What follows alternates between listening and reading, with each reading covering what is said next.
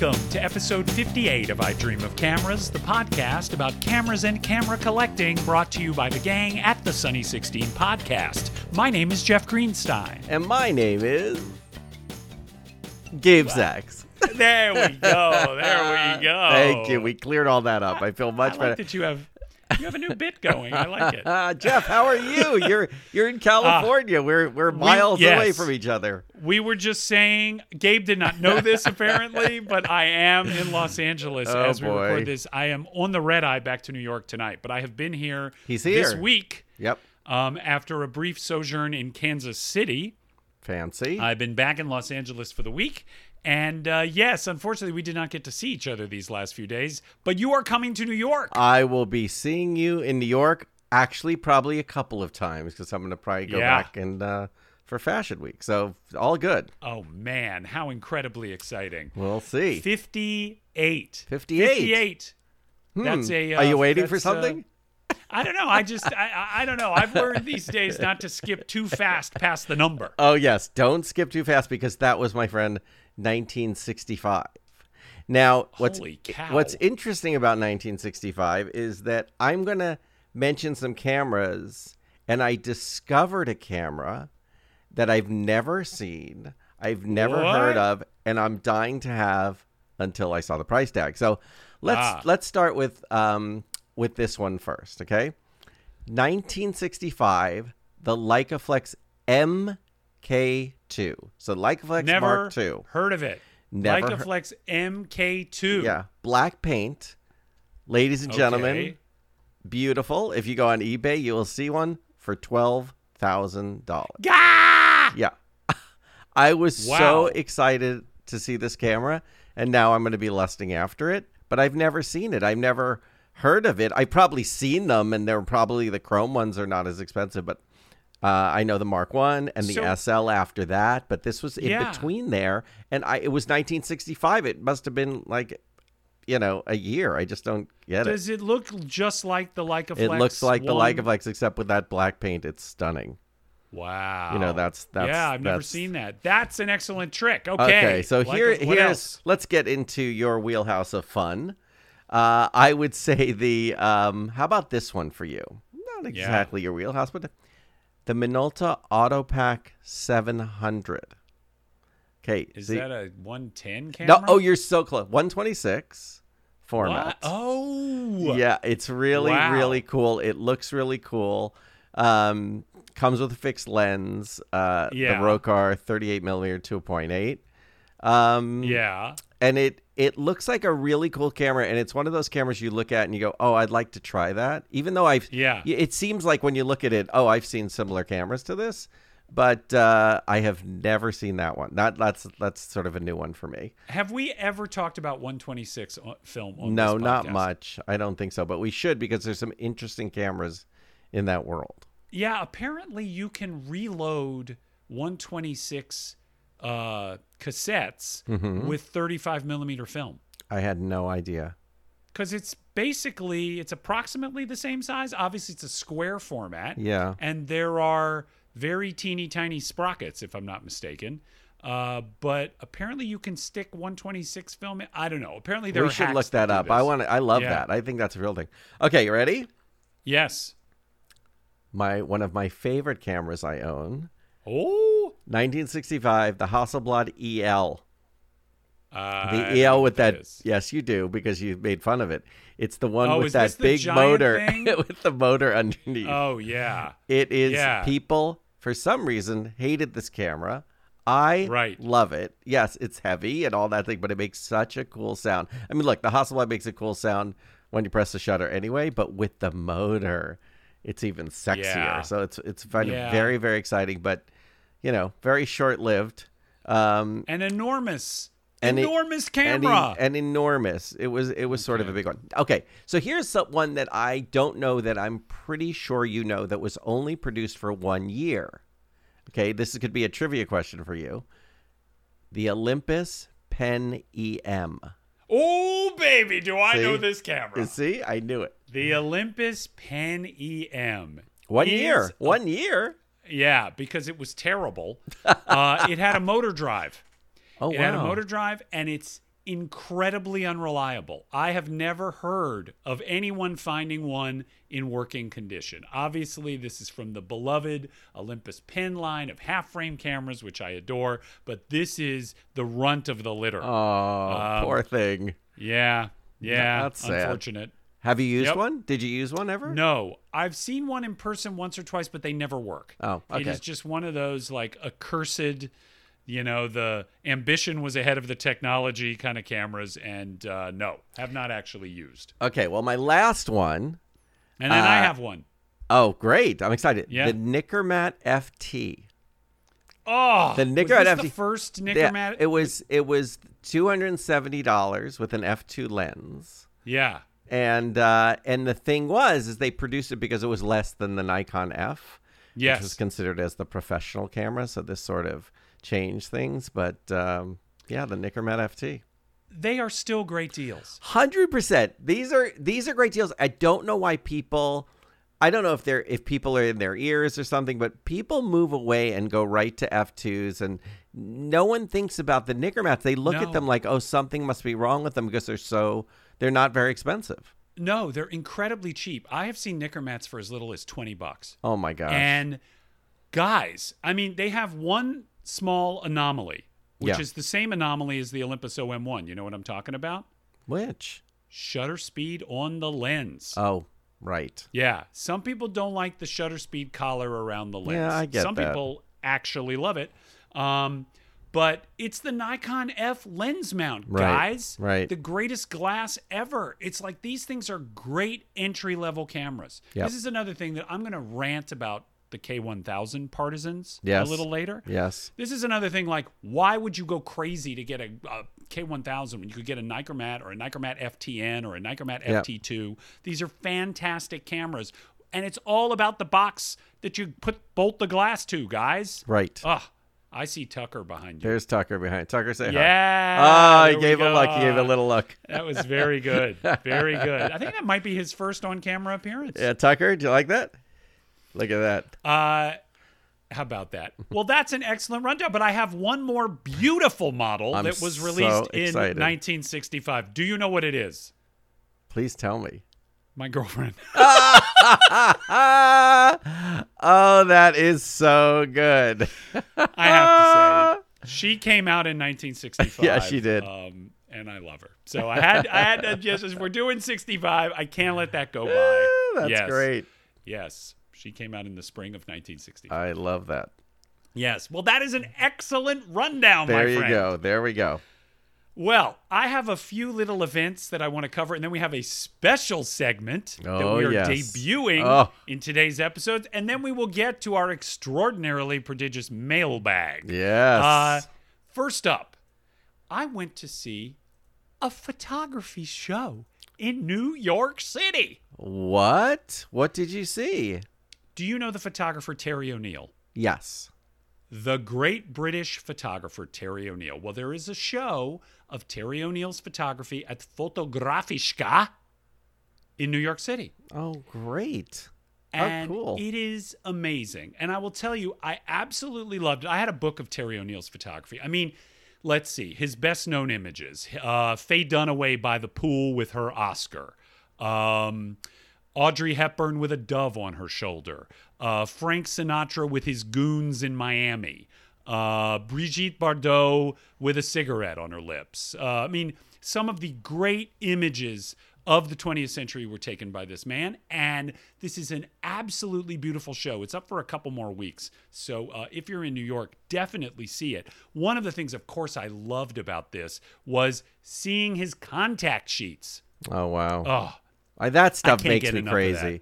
I love that. And and did they also show like his decision making? Like you saw? Yes. Yeah, that's the oh coolest. yeah. Yeah. You see like the grease pencil Yeah. on the ones that he X's out and the ones that are maybes and then the ones that the subject of the photograph maybe didn't like so much. That's amazing to me. I Uh, love it. And when you see him uh, like honing in on what the ultimate image is, and you see the way in which he's repositioning the subject and trying different poses and trying different angles, to me, it is watching a photographer's mind in action. I can't get enough of that stuff. So that That's was an so amazing cool. show. Amazing. Have you seen any photography museum shows lately? You know what? I went to Bergamot Station again, Oh, and did you go I went Fetterman? to Peter I Fetterman? went I went to Peter Fetterman. A special treat. Peter was there, Oh, and nice. um, I was looking through some old photos that I had never seen of David Bowie, and some photos of the Beatles that have never been published. Like really Wow. interesting photos there, and then. Um, and then you know he has his fashion stuff up there, but I am such a fan of Sarah Moon's, and Oh, I know you are. and yeah. he said it took forever to get those prints, but he was so excited to get them. And they're amazing, amazing. Yeah. There were some great uh, Bowie images and Beatles images in this show too. You know the one with Bowie and the dog on the hind legs. Oh yeah, yeah, yeah, yeah. Yeah, that's Terry O'Neill. So great. Yeah. So that sounds great. Peter Fetterman, for those who don't know, that is one of the premier photography galleries in the country, and we just Yep. happen to have it here in Santa Monica. It's amazing. It's amazing. He's got great stuff, and if he's there, he's happy to talk to you about it. It's it's really Yeah. exciting, and uh, and that's a man who saw the Beatles live in England, so it was very exciting. That's amazing. Uh, also, you know, because I'm a traveler, uh, I was in Kansas City and Lawrence, Kansas this past weekend. Wow. Uh, my son is the sports editor of the Lawrence Journal World. Started that job about a month and a half ago. And so I was helping him get set up in his new place. And of course, I had to go to the local camera shop. The local camera shop, as it happens, is about 45 minutes away in Overland Park, Kansas. it is called Overland Photo Supply. Very, Uh-oh. very nice place. And the only camera store they say for three hours in any direction. Did I buy something, Gabe? What do you think? Let me think. Let me ca- let me calculate three hours in every direction.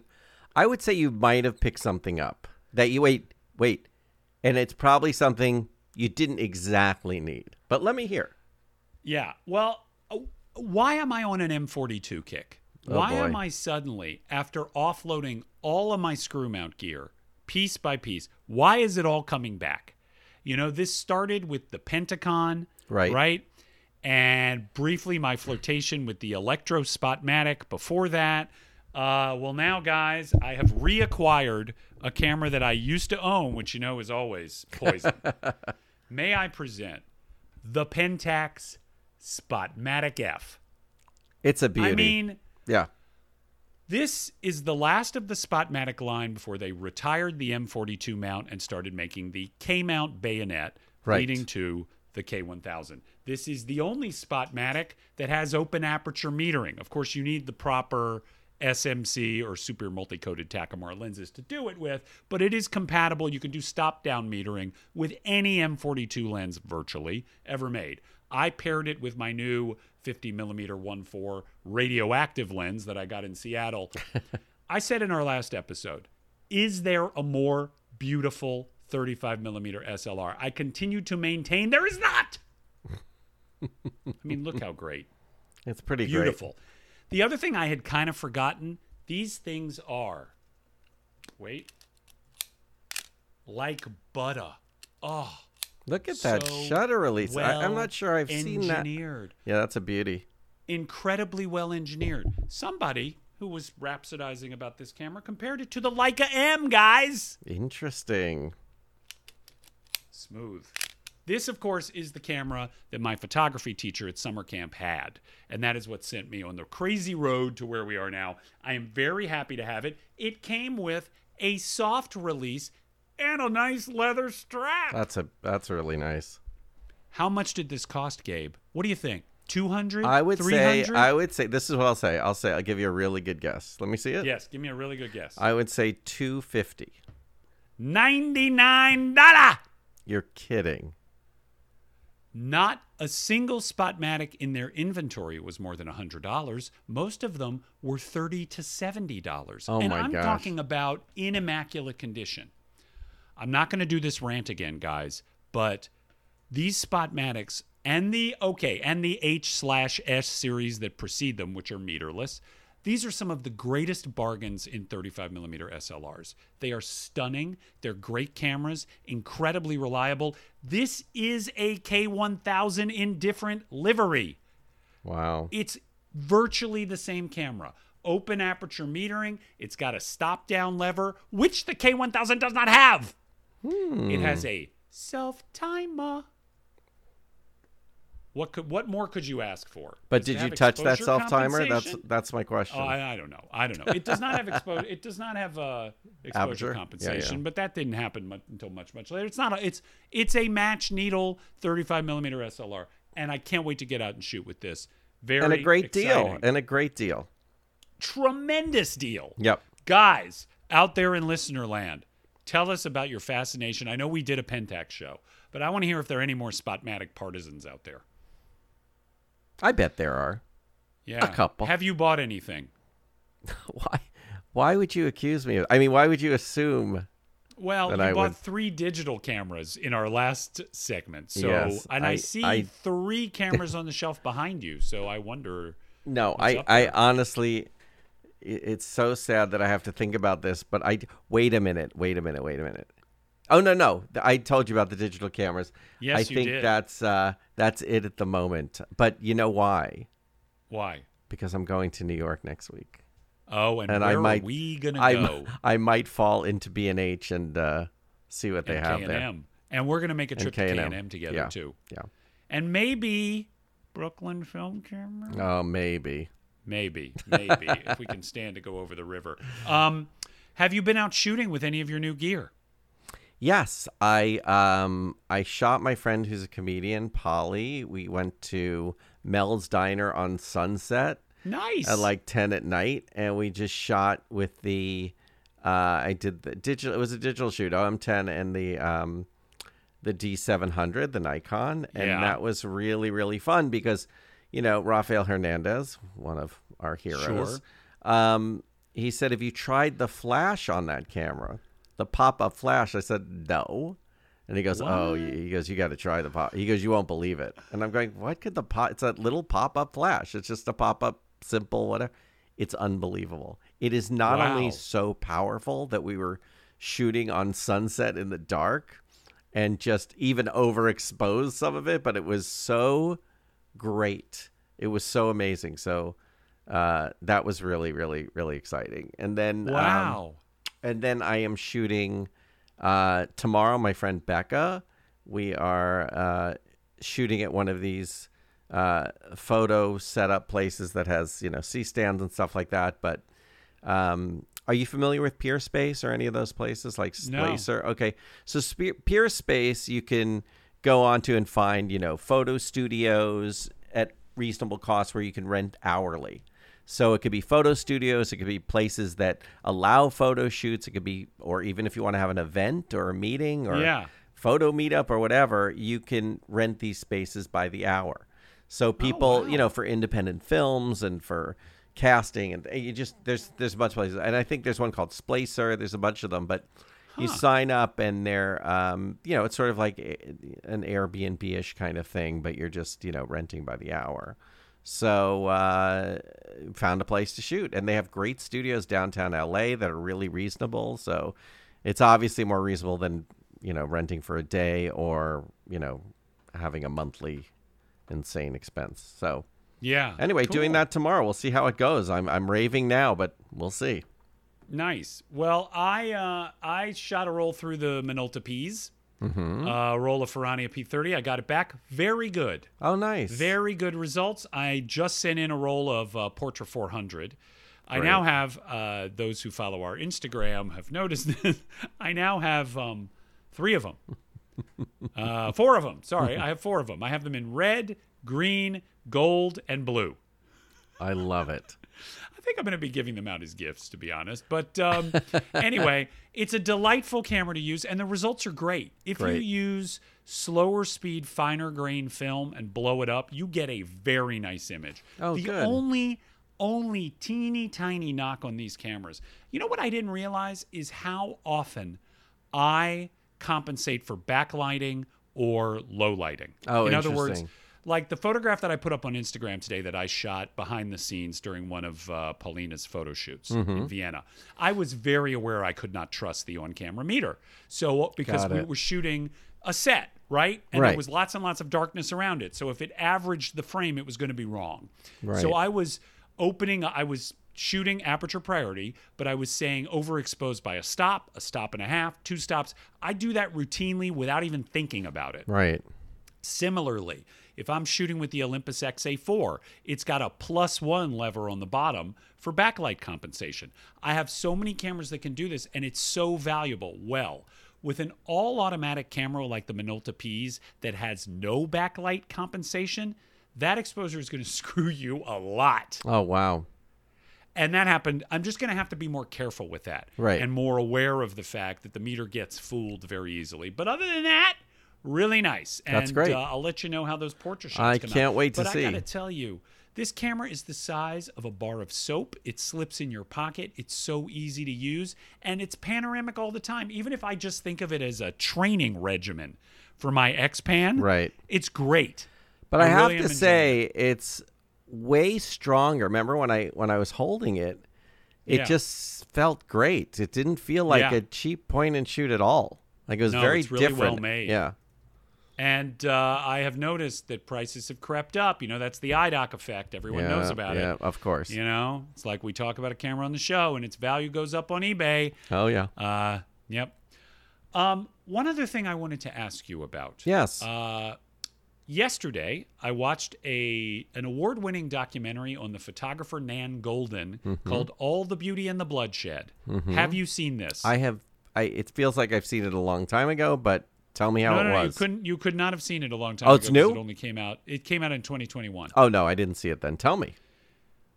It's well, look. I, okay, I'm just going to be honest here. Oh my God, here come the teeming masses. Oh boy. I have never particularly been a fan of her work. Here it comes. and you know apropos of what you were saying a moment ago about like on camera flash that like you know that Yeah, a bright washed yeah. out Yeah. You know uh, late night disco party Yep. kind of look um, it has its place i remember when i first saw the ballad of sexual dependency i would flip through that book so many times in stores and go what is this what is it well, this movie does two things that are really interesting. One is that it places her work in the context of New York in the late 70s and early 80s and the sort of scene that she was part of. It also talks a lot about her family background. Uh, and finally, it talks about her activism. You know, she had a lot to do with getting the Sackler name taken off of all those major museums. Yes. Uh, so I you know what, anyway, Jeff? I saw it. yeah, Yep. Now I completely remember the Yeah. story. Yeah, the Yeah. Sackler. I remember the whole thing. Yeah. Yeah, and listen, this is not really a photography documentary. No. I mean, you do. I did take note of the fact that she uses uh, early on. She's actually using a Spotmatic early on. Then she moves to Nikon SLRs, and then I think at one point she's got a TLR that she's shooting with. So I definitely take took note of that. But it is not really about photography. It all also was interesting to me. I did not know this about her that Ballad of Sexual Dependency started as a slideshow. That's Oh, how wow. she presented her work. That she did not initially show her stuff in galleries or publish it in books. They were designed as slideshows, and she would tinker with the slideshows based on how audiences at clubs responded to them. Because in many cases, they were seeing pictures of themselves. So if people screamed and cheered for an image of themselves, the slide would stay in. If people did not respond, she would take the slide out. Isn't that interesting? That's really interesting. So it was a way of kind of workshopping Yeah. her stuff and seeing what images got a response. It was a way of engaging with her audience in a long, long, like 50 years before Instagram. Yeah. Totally. Isn't that interesting? I like that. Anyway, highly recommend it. It's on Kanopy with a K, which I believe I have mentioned on this podcast before. It is a free streaming service that you can get with your local public library card in many major cities. As crazy as that sounds, it is amazing. I mean, the fact that Yeah. it comes with your library card, but yeah, it's really yeah, good. it's incredible. Many, many wonderful movies. Okay, I want to ask you about one more thing, and of Yes. course, this is something that's been all on all of our lips. We're all talking about it. I was looking back at a show that we did a year ago, yes. and I wanted to sort of take a look at the explosion Polaroid music. Let's talk about how Polaroid music has utterly go, Gabe. Let me I mean, tell you something. So Everyone's here- talking about it. Here's the thing. It seems it seems crazy, but when I tried to get my Polaroid music license plate, There was Yeah. no, it was so much competition. I couldn't even. I they they said. I, in fact, when I just wrote P, they said, "Please stop. We know what's coming." Yeah. Yeah. Yeah. Mm-hmm. We listen. We underestimated this. we didn't know that it was going to become a global phenomenon. We underestimated the underestimated the brain trust at Polaroid. We told them stick to film. Mea culpa. Yeah. Okay, we were wrong. Yep. Everyone knows that Polaroid music was a transformative technology that utterly changed the way we engage with the music we love. Oh yes, we love it. We love it every day. I'm just wondering what songs I'm going to put on it today. What's And happening? now- Why did they spend like I just Ugh. now? Don't you think about like okay, this is how much they spent on launching that? incredible incredible launching a player and all the promo and all the oh god and the R and D and all the Uh, technical stuff, and ridiculous. ridiculous oh, Oh, we just want God. some film, people. Yes exactly. We really would just like cheaper better film. Yeah. i was happy to see by the way like at the walmart in kansas you can buy polaroid film. That's a good thing. Wow, that's a good thing. If only it were better. Yeah. now we're going to introduce a new segment. Oh my goodness, am I excited about this? Okay, so we often get suggestions from the teeming masses, from the prodigious mailbag, on topics for the show. And I keep a little log of these in a little iPhone note. And they have really started to pile up. So, what we are introducing in this episode is I mean, maybe there's a Fred Corey music cue for this. Oh, definitely. Rolling the dice. Oh. This was oh. originally going to be a wheel, but I don't have a wheel. I only have a pair of dice. So we have 12 topics. I am going to roll the dice, and we're going to talk about whatever topic comes up. Are you ready, Gabe Sachs? Oh yes, very ready. I'm excited. Roll in the dice. Here it comes. The numbers are. It's a six. We have rolled a six. The topic is celebrities and their film cameras. Oh my goodness. Yes. Yep. Let's hear about it. So Let's hear about it. so Thoughts on uh, celebrities with their film cameras? I'm sort of in two categories. Like there Yes. are celebrities that really enjoy photography because you know when they're photographed so much and they see cameras and on and on and they start getting you know as their careers grow they get into you know classic photographs and they start seeing famous photographers and then start getting into the history so so someone like Brad Pitt who's into Leica M I Yeah. I'm into that. Like he he really is into it. He's a good photographer. He likes shooting. Uh, that stuff I like. Andy Summers from the band The Police, Phenomenal photographer. amazing photographer, and Yeah. helped get me into sort of a different part of the Leica world, which was amazing too. But that stuff I like. The thing I'm not crazy about is the photographer that carries the camera onto a talk show, and then you really never see that camera again or they maybe take some of them are great some of them take pictures at events all the time and it's fun and i love it. But what happens is then the actor or cel- or almost celebrity sees that camera needs to have that camera. And then that camera goes up from you know $700 to you know thousands of dollars. Yes. yeah. Yes. makes me crazy Yeah, I agree with you. I like that. Uh, you know, and I was I was directing the TV show The Neighborhood, and of course, I always have my uh, camera in my back pocket. And the next day, Beth Behrs, one of the actors on Yep. the show, she showed up with her Lubitel. love it. Come it on, love it Lubitel. I was so excited, and so she was shooting with her Lubitel, a TLR, a Russian TLR. How amazing! So yeah, of course, these are people who spend time in front of the camera, so naturally they're curious about cameras. I got to say, it's a little more meaningful to me when I see them with a crappy point and shoot or some weird. Exotic, Right. strange, offbeat camera than when I see them with a champagne-bodied Contax G2. t2 yes T2. Yes, See, I- I, I- don't even know what I'm talking about. No, but but the funny and then also this, you know, look, Maud Apatow, uh, Yes. she really is into it. Like she, you know, has you know real film cameras and and loves shooting them. So so like those people, I love their passion for it. Like they see it, they know they can express themselves artistically and love it. That's great. It's again exactly what you're saying that have to have that champagne you know, perfect thing, don't really use it that much, but they will carry it with them Yes. uh, to a party, and you rarely see them take pictures with it. Yep. All right. Next, roll of the dice. Here we go. Are you enjoying this segment? I love it, and I think we do have to have a Fred Corey rolling the dice. uh, Yeah, yeah. I, I might be able to find one. Here we go. And ooh, number eight. Our oddest cameras. Okay. Our oddest cameras, Gabe. I Let's talk would about it. say there's a couple. Okay, so I I definitely think one that catches people's attention uh, is the Contarex Bullseye. You oh, know, that's sure. just one of those. It's very very heavy. The pictures are great.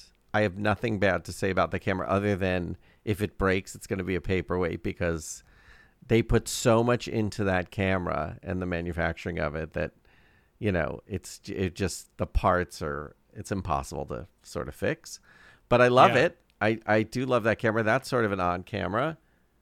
And i would say i would say one of my i don't know an older i'm thinking of an older russian camera which i cannot remember what it was but you know oh oh you know what it is jeff? And you're gonna have to tell me what it what the camera is because my brain's not working.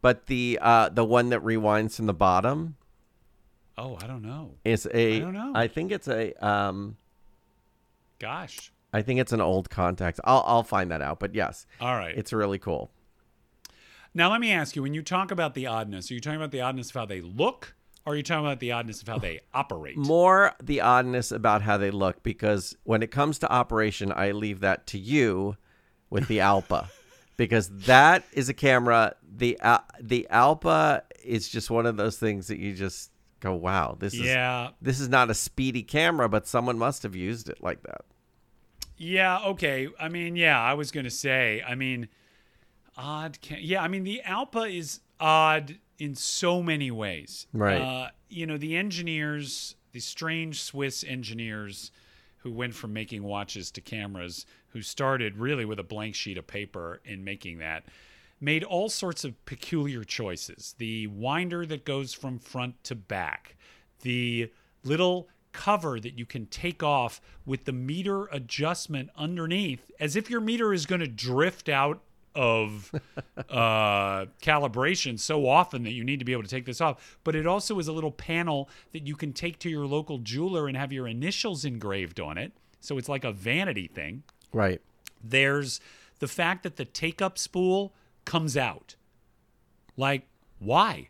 right Why do you need to do that? I mean, I guess if you put one of those 250 exposure backs on the thing, you would need to. T- but how many people do that? no it's true And then the very strange linkage where you have the shutter button going through a linkage on the lens that triggers the aperture all the way through to the camera.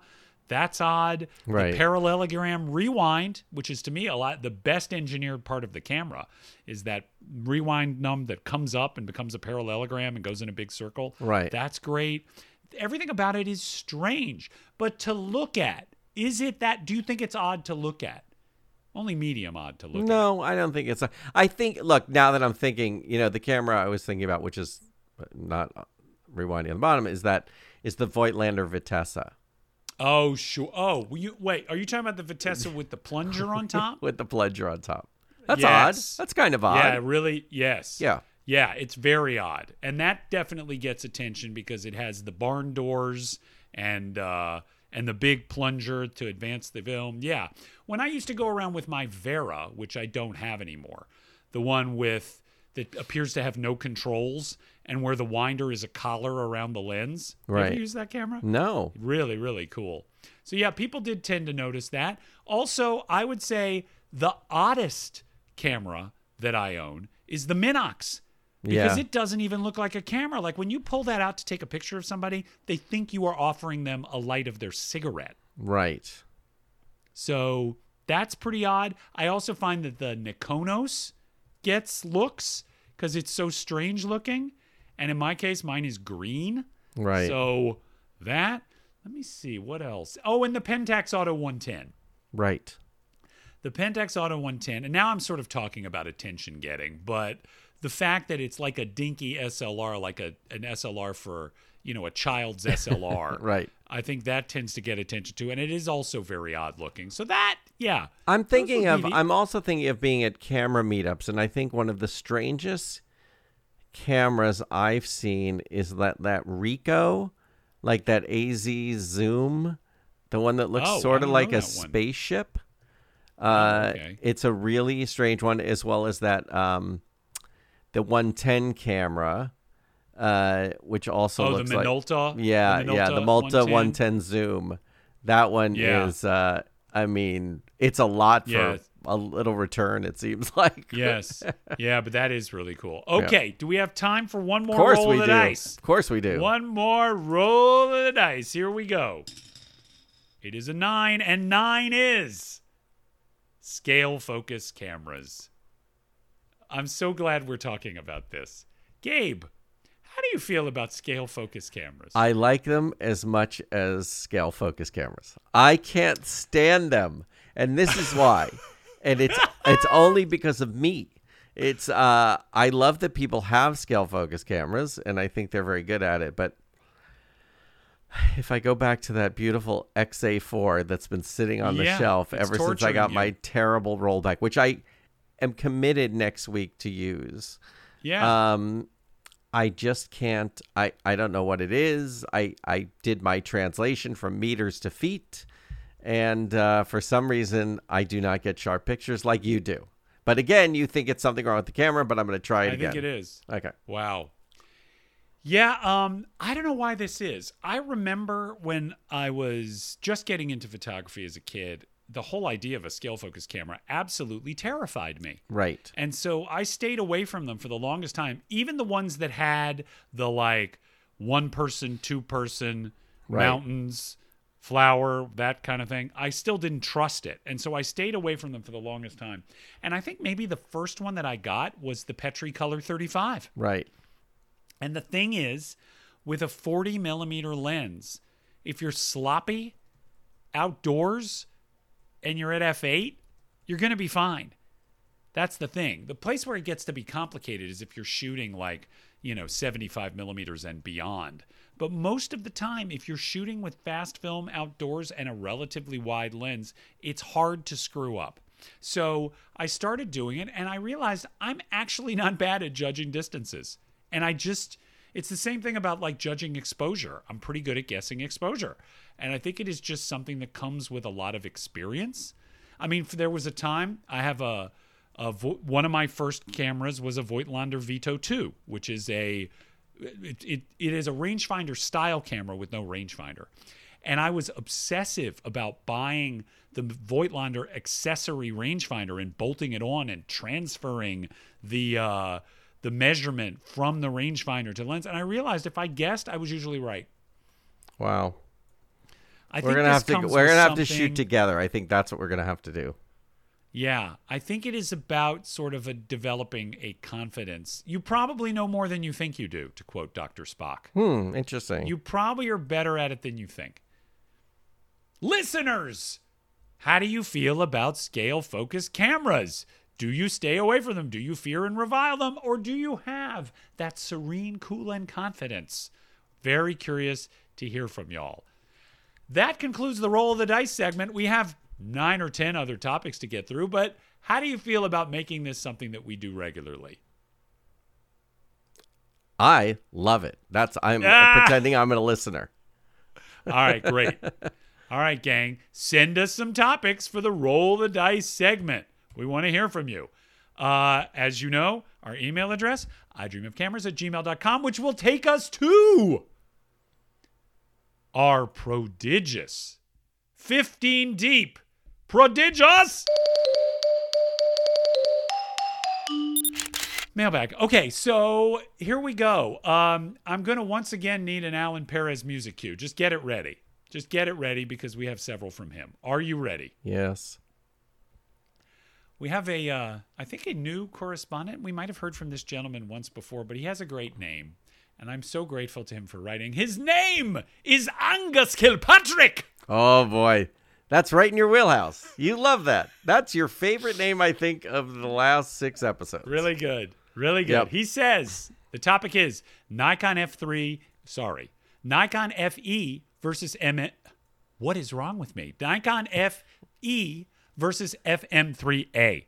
He says, hey folks, to follow up with Tom Northenskold's comment about the FE2 and the FM3A, he started with a Nikon F FE, mm-hmm. which has aperture priority, match needle metering, shutter speeds up to a thousandth. Then, with some influence from you two and others like Trev Lee, I ended up with an FM3A. He says the FM3A is wonderful. Definitely delightful, intuitive to handle. He loves the AE lock button by the Shutter Advance, and the shutter is crisp. He added an aluminum grip he got on AliExpress. The camera is perfect, but he says the Nikon FE is pretty amazing. If you can live without the extra shutter speed, the FE is 90% of the FM3A at one tenth the price. He's right. He's right, and I am very interested in this camera.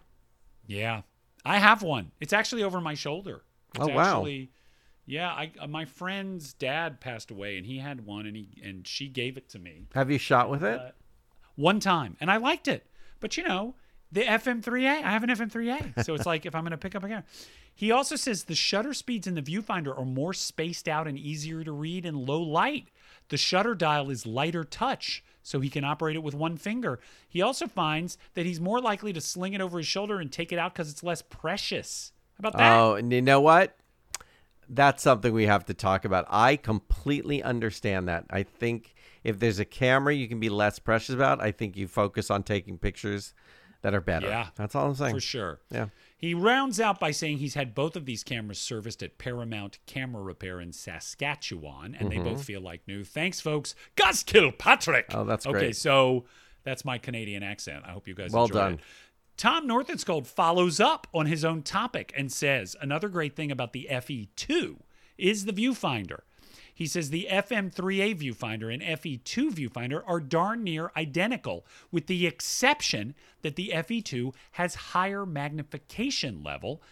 The only other difference is that the FM3A has a flash ready indicator. This is amazing when you realize the FE2 came out 20 years before the FM3A. How about that? Wow. He also says to him the FE2 styling is classier. He likes the older style Nikon logo. I gotta agree with him on that. Yeah, the I agree. Nikon logo is better. Anyway, he once again says the FE2 is an FM3A that needs a battery and costs one fourth the price. Okay. He follows up with an email about the Nikon D700. Oh. He says it was his first full frame digital camera, and he says there is something special about that 12 megapixel CD, CCD sensor. It's true. He says the color rendering is like butter. Yeah. He also says that 50 millimeter 1.8 lens is a fantastic value. He also has it in the 28, 35, 50, and 85 versions. And he includes a portrait he took with this camera, which is lovely. Love that. Another D700 partisan. I have to say, it's a hideously ugly camera. but you guys, all right.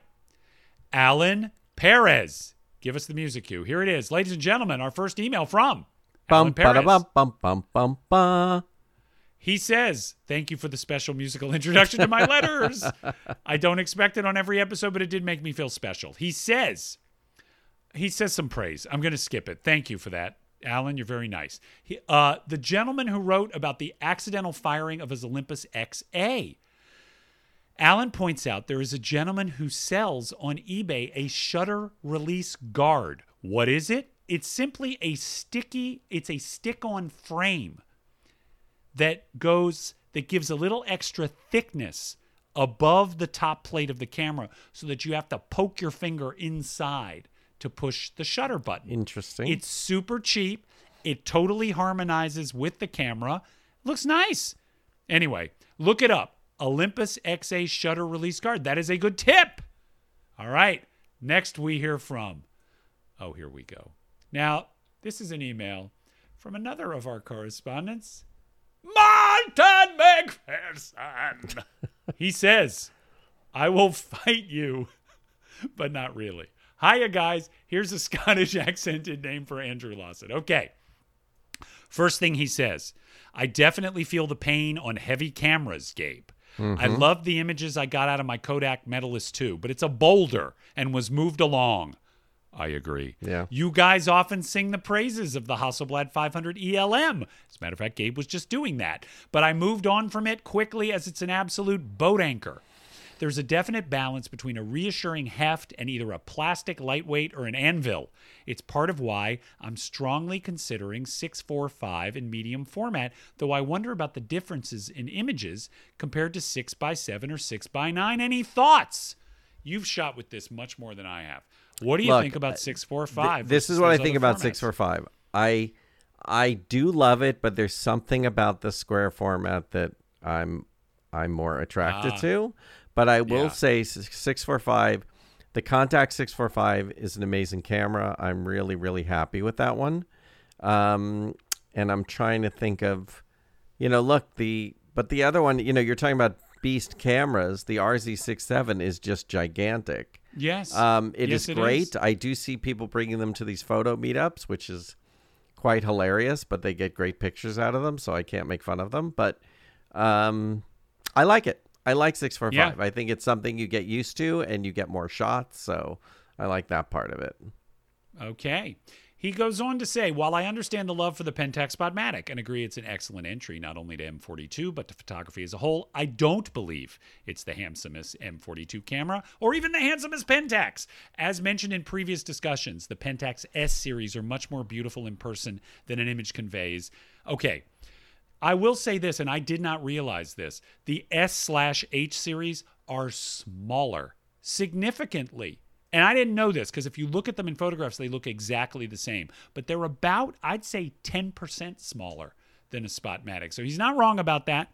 He also says, and then there's that other one Jeff picked up, the Pentacon FM. Right. I think that camera looks better in every way, a unique beauty in a sea of similar lines, though I'd pick the Spotmatic to shoot anytime. Yeah, that's the thing, Martin. It's like the Pentacon is very beautiful. I agree with you, but it feels a little tetchier than the Spotmatic. The Spotmatic feels more rugged. I think I'm more likely to grab it. Finally, he says, I cringe at the idea of a camera in the delivery room, especially a TLR, but I did bring my Polaroid Land 250 and a pack of beloved FP3000B, rest in peace, hmm. brilliant peel apart, when my son is born was born for after the fact. Special events demand special films, particularly film that hangs around in the fridge because you don't know what to do with it. Do you find that's the case? That if you've been saving a film, that a special event will get you to pull it out? I wish for some Ah! for some reason. First of all, people just shoot your film. Like my problem is I save it and save it and save it and save it and save it and save it and go, oh, I'll shoot this one day, and then I rarely do. And now Yes. now I'm all in the school of let's shoot film. I know. I know. This is my problem, by the way, is my film fridge is in LA, but my I'm spending a lot of time in New York and I'm away from it. Right. So my rarer I mean, am I gonna bring 20 packs of FP3000B through the metal detector at LAX? No, I am not. Right. So anyway, but yes. Anyway, Martin, thank you as always for the email. The next email from uh Masiek Miller. M A C I E K. Masik? Mac Mashak Miller photo. something. Yes. On Instagram. Mac Miller photo with underscores between the words. Says regarding Gabe's D700. Guys, I listen to you on a regular basis, enjoy the show a lot. You influence some of my camera choices like FM3A, though I assume a reasonable number of cameras means different volumes to us. Anyway, I shoot Nikon's F100 and FM slash FE line and some great digital cameras the Coolpix A, and of course, the legendary D700. He says he wanted to share which lenses he thinks are worth trying for Oh, the D700. oh, this is great. Are you ready? I can't he wait. He says the 51.8 not worthy. Okay. How about that? Okay. The 35 millimeter f2 AFD, greatest combo for everyday autofocus shooting. How about that? 35 millimeter AFD. Yes, 2.0, 35 f2.0. The 105 f2.5 AIS. What a spectacular combo. D700 is meant for this lens. Gabe, please try it if you own the lens. Oh, yes, I so own the he's talking about yeah, he's talking about mounting that old Nikon F mount lens on it. Helios 44 with Nikon mount. I don't know that lens. He says another sleeper, swirly bokeh, magnificent sharpness, lovely color and pop. He says newer newer AF lenses, AFS lenses work fine as well. The 85 1.8 is his favorite. Enjoy your camera, Gabe. All the best to both of you. Mac, how about that? That's helpful. Great tips. Thank you for writing, Mac. We appreciate it. Next up, one of our favorite correspondents, Ms. Michelle LeMay, sent us a picture of her film fridge. Speaking of having way too much FP 3000B So and good. 100C, Yeah, she has a fridge that looks exactly like mine. This is what she said, and we're just putting it out there, guys. Michelle LeMay said, Please make me sell all this FP film. Better yet, please buy it from me. My land camera has a shutter lag and I will never fix it. Grand thanks. Shots fired, guys. If you are looking for some FP, we will put you in touch with Michelle. Absolutely. She did not list her Instagram, but I think she's on Instagram. Michelle with two L's, LeMay. Michelle, thank you for writing. Next up, let's have a musical fanfare for Alan Bow. Perez. Bow, down, down, down, down, down, down. One more note, and we'd have to pay for it. So there you go. He says Gabe talks often about being afraid of cameras because of the need to zone focus, the XA2 or XA4. Time's up, Gabe. You can't hide behind that fear anymore. There are great number there's a number of great YouTube tutorials about zone focus and hyperfocal distance. Johnny Martyr has a good imp- article on his website which he links to. He says all it takes is a roll or two of film, a 35 millimeter camera, a notebook, and some time to experiment. I think Gabe could even use a digital SLR that allows for manual focus and get immediate feedback. Ugh. Ah! Feh. That's what I say. That's the word of the day. I love it. He says, I successfully shot lots of zone focus shots on my Olympus XA during my recent Europe trip and walking around my neighborhood. How about that? That's good. He amends it in a subsequent letter saying, You don't even need the DSLR. You could use your M10. Hmm. How about that? Hmm. You could experiment with the M10. Okay. I'm not, He I'm also not fighting said- that one. Yeah. Here's another Alan Perez music cue. He says, as he said in his Instagram comments, this is about the photo of us together the other day. Yes. He says, We are not fooled. The photo was a careful edit by the Eastern European spy master on the left using an exacto knife and tape. If they could make pis- people disappear from the lineup on the Kremlin on May Day, this would be a piece of cake. Why does he, let's call him Gabe, have a big smile? He just recruited the guy on the right, let's call him Jeff. After all, a bald six five, or is it six seven? Hey man, it is six seven. That's right. Guy can meld into crowds everywhere.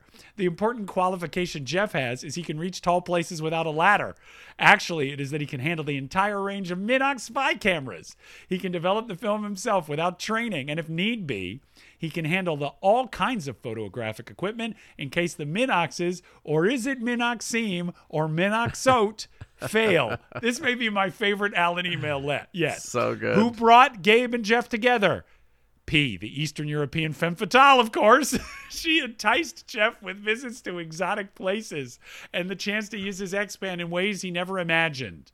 Stage direction used lots of innuendo. I don't do that. I hope you enjoy. I did writing it, Alan. That's fantastic, Alan. That's a good one. and our penultimate email from Alan Perez, music cue.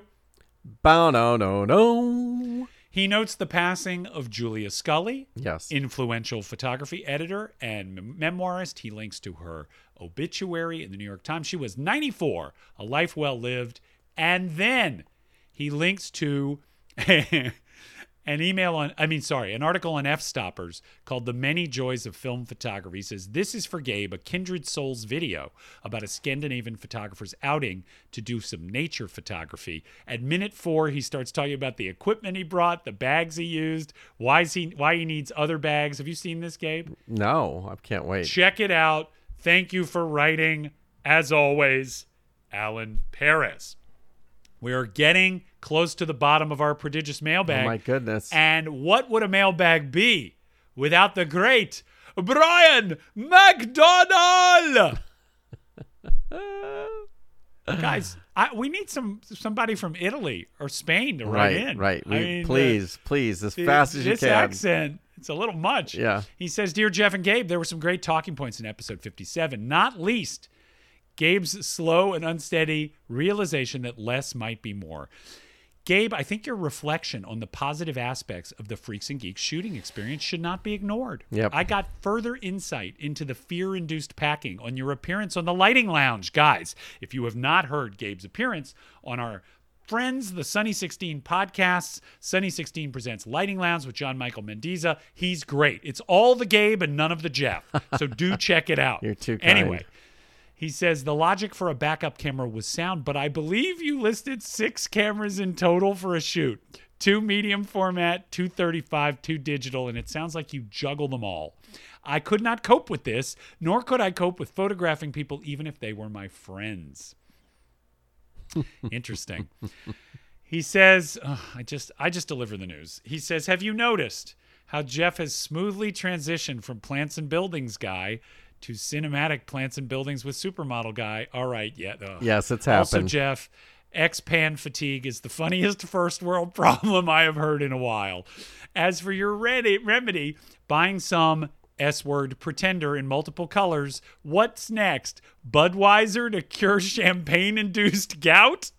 oh my gosh. That's amazing. So good. in in lieu of actual praise, I think I could tolerate a photo sit with you both in New York if teleportation was a thing and Jeff could squeeze us in.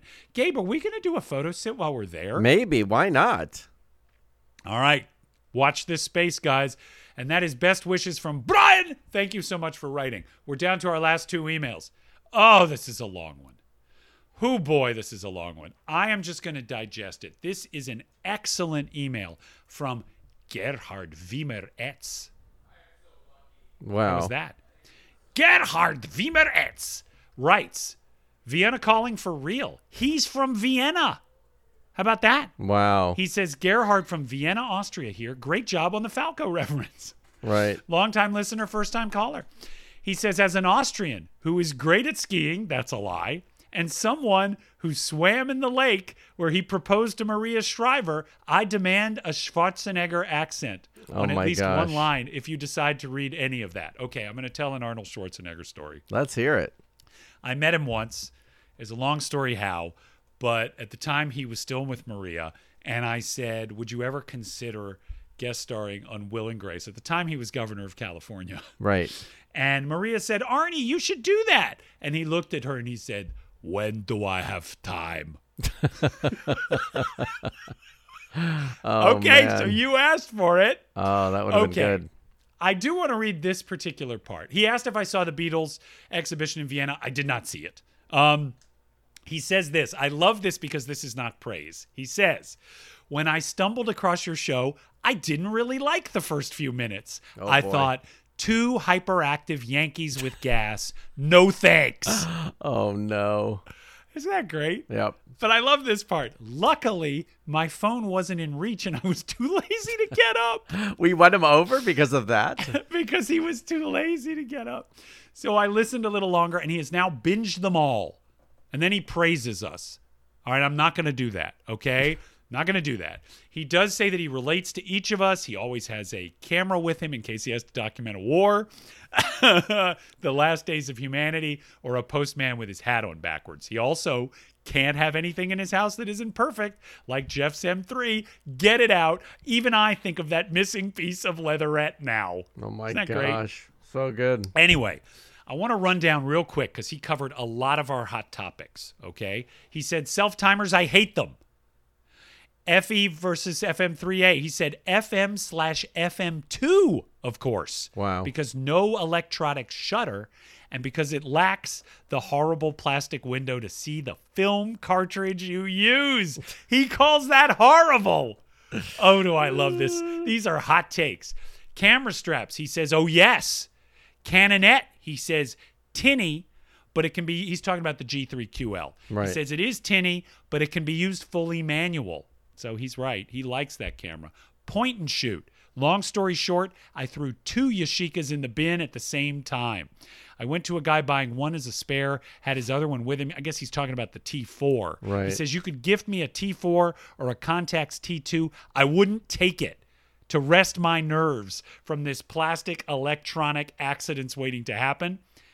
Half frame cameras. He prefers the whole cookie and not to rotate the gun 90 degrees. Yes. Bulk loading. He develops himself, but he won't get into bulk loading. There's no way I wouldn't mess that up. And he added a few of his recent shots. Wow, these are great. He sent us a few of his shots. I love the sepia tone of the uh, images you shot. There's also kind of an erotic shot among these, which I thought was pretty hot. It's this girl with cutoff sticking her hand down her boyfriend's pants on a bridge. Really nice shot, Gerhard. And he says, finally, cameras for the desert island where I have a house with a camera shelf, all fully manual, except the X-pan, of course. He's, here are his desert island cameras, which he owns zero of. Are you ready? Yes. Leica MA. Hmm. Because it has the 28 millimeter frame lines. Oh. Nikon F. Gerhard, you could get one of those. Hasselblad X-pan, Hasselblad 501CM, and Pentax 6x7. And he says his real desert island camera would be the FM2 with the 28 millimeter f2.8. How about that? This is amazing. Yeah. Gerhard, thank you for your email. I'm going to be back in Vienna in uh, mid October with the girl. Uh, we might make friends. Okay. And finally, boy, we are into an XL episode, but this is a short one. Thank you again, Gerhard, for writing. If you have an Instagram, let us know what it is. And finally, Stephen Shable from the OC says, I'd like to get your opinion on this, Gabe, because you are a wordsmith. He says, plural of peas. Here's his question. If you acquire all the colors of the Minolta P's, how will you refer to your plurality of peas? Is it peas, peases, or peases? Please share your guidance as a professional writer. What do you think? I think I have a flock of Pisi.